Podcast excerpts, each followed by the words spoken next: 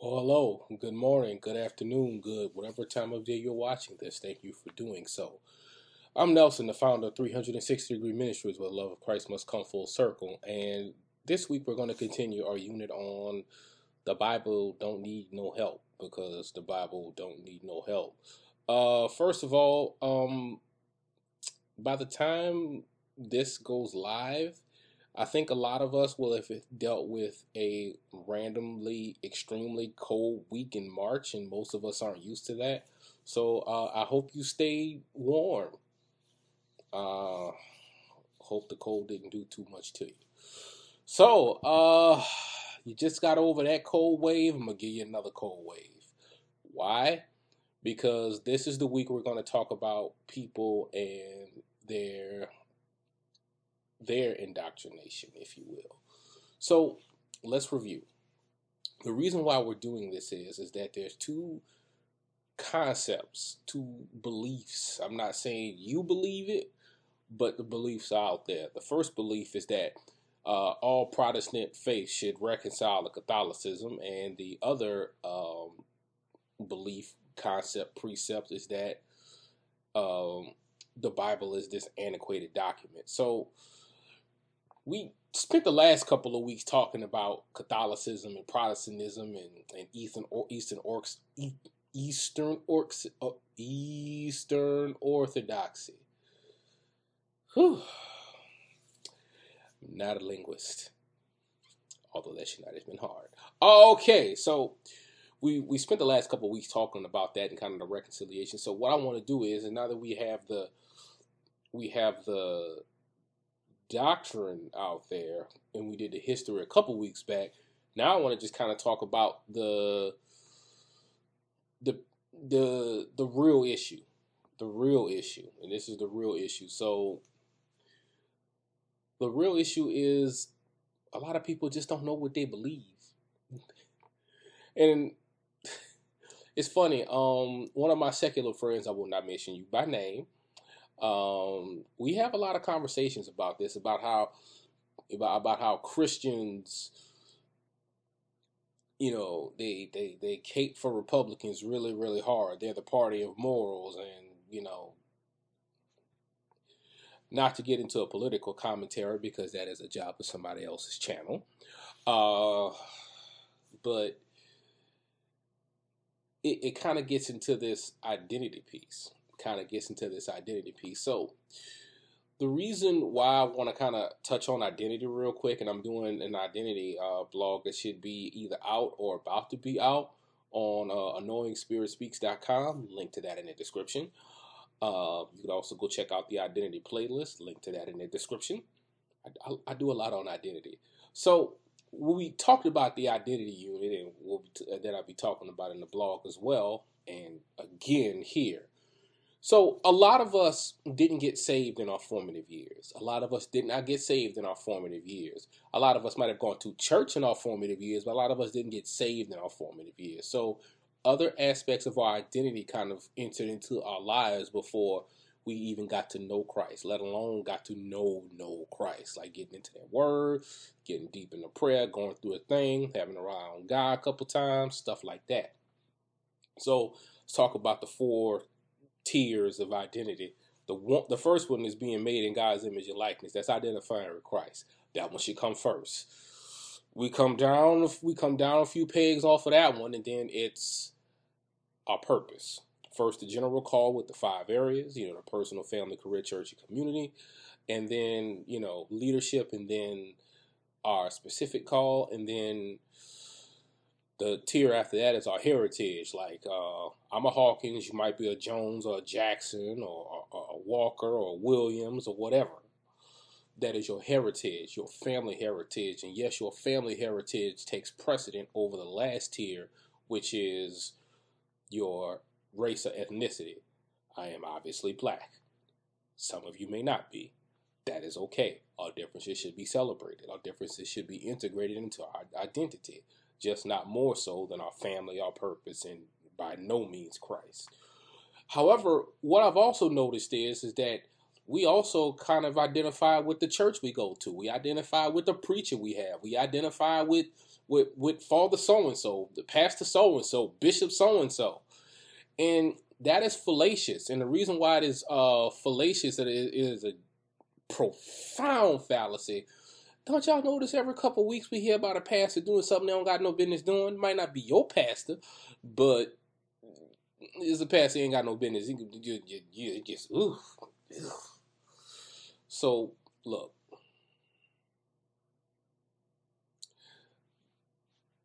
so look if if your pastor is embodying First Timothy three, you know the leadership stuff being uh, beyond reproach, got his leadership stuff straight. I'm probably not talking to you. If you revere your pastor, like you have a respect for your pastor, I'm not talking to you. I'm talking about the people who like they revere their pastor to the point where if you don't go to their church, you out you you you and you see you you you missing the boat. Who knows? Your church might be special, but your church, your church, whatever church you go to, it does not have more authority than God. Got a little bunched up stuff today. Your church does not have more authority than God, and whatever your church is teaching does not have more authority than this.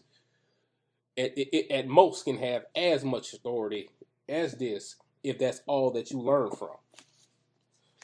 So what we have here is is we have a lot of people who go to church. They go to church, they hear the pastor speak, they have a good time, they go on to worship, they hoop, they holler. Not everybody hoops and hollers, but they clap, they have a good time, they fellowship with their friends, they go to dinners, they go to IHOP afterward, and you know they they take the they take the the the, the afternoon church nap. I'm not necessarily trying to denigrate that, but if that's what your Sunday looks like, then you need that's what your Sunday looks like. It's empty unless you are seeking to get a deeper understanding of what's in this book. And by extension, a deeper understanding of the one who dictated what's in this book. So, two weeks ago we uh, ended with the scripture. I'm gonna come back to it. Just gonna come back to it. Uh, First Corinthians three. Uh, I think it's verses. Uh, will probably start one through nine. Probably just one through nine. Probably just one through nine. Not gonna keep y'all too long today. Uh, here we go. But our brothers cannot address you as spiritual people, but as people of the flesh, as infants in Christ. I fed you with milk, not solid food, for you were not ready for it. And even now you are not yet ready, for you are still of the flesh. For while there is jealousy and strife among you, are you not of the flesh and behaving only in the human way? For when one says, I follow Paul, and another, I follow Apollos, are you not being merely human? What then is Apollos? What is Paul? Servants who you believe, as, as the Lord assigned to each. I planted Apollos water, but God gave the growth. So neither he who plants and he who waters is anything, but only God who gives the growth.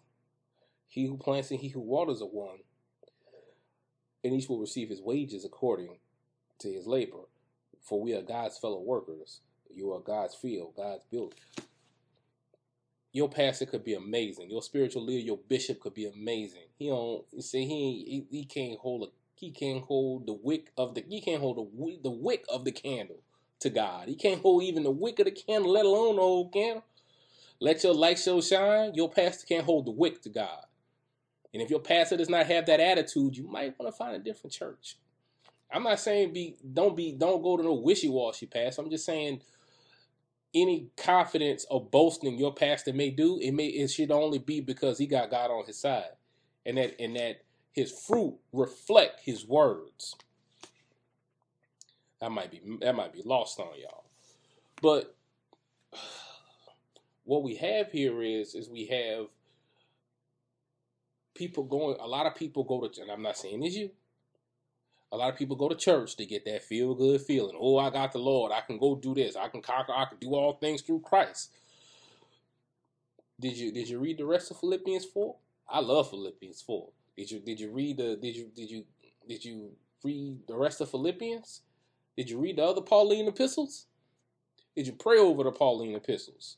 Did you have an experience that tied into scripture? Did you have an experience that, that, that drove you to learn more about scripture? These are questions you have to ask yourself as, as, as, as we seek to deepen our faith. We, we have to deepen our faith. This little iffity biffity stuff, here we go with that term again. That iffity biffity stuff not going to work. Now watch this here.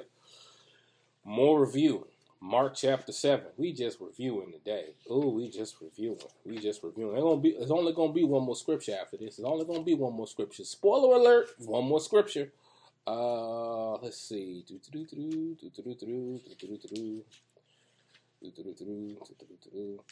My condo's still a little drafty.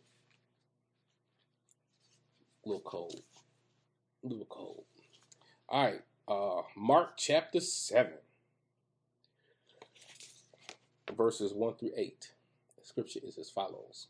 Now, when the Pharisees gathered to him, when someone described to come from Jerusalem, they saw that his disciples ate with with hands that were defiled, that is, unwashed.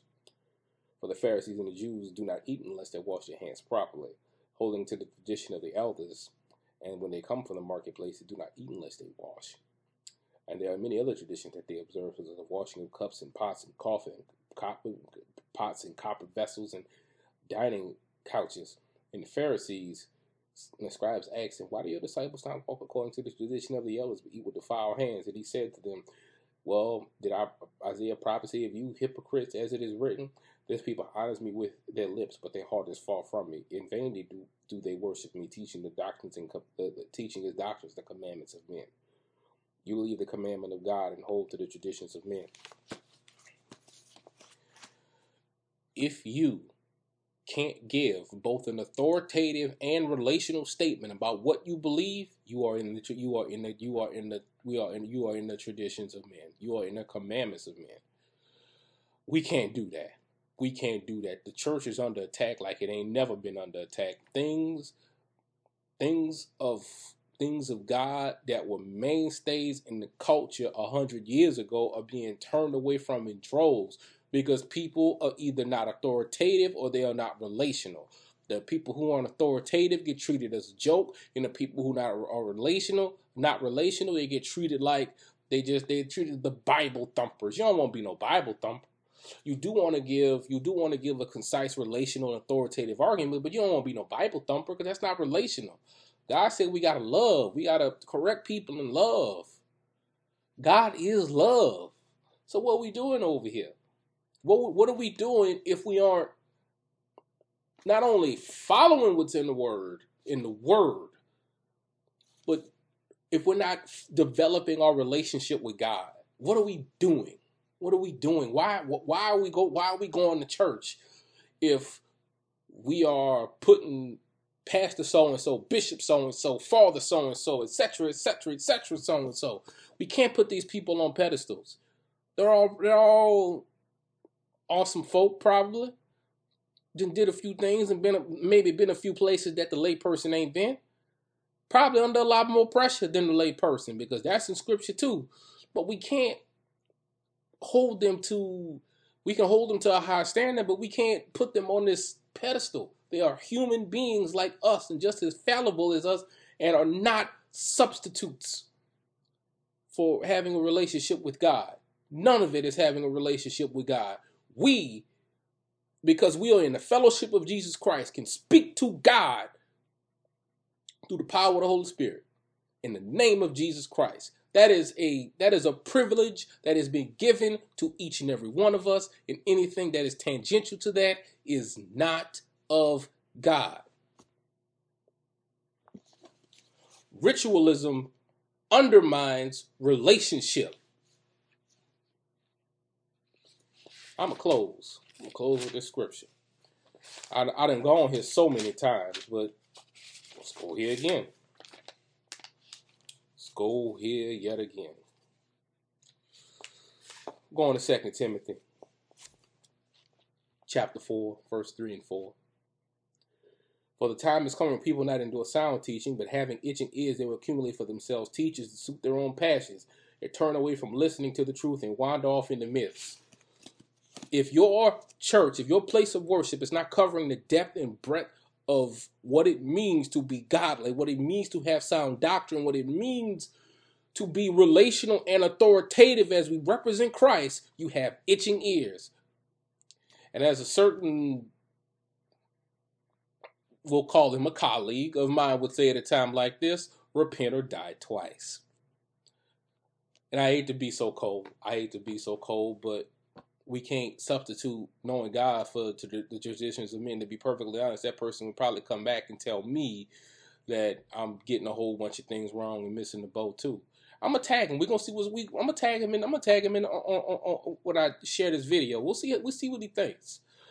Uh, that said, next week we're gonna we're gonna kind of talk about directly about the Bible being antiquated, uh, which is which which uh, I have dubbed next week's uh, session the Fist of Ecclesiastes because you need to punch deception in the face. We done. I love each and every one of you, and there's nothing you can do about it. God bless you. Take care of yourselves. Take care of one another, and have a great weekend, folks.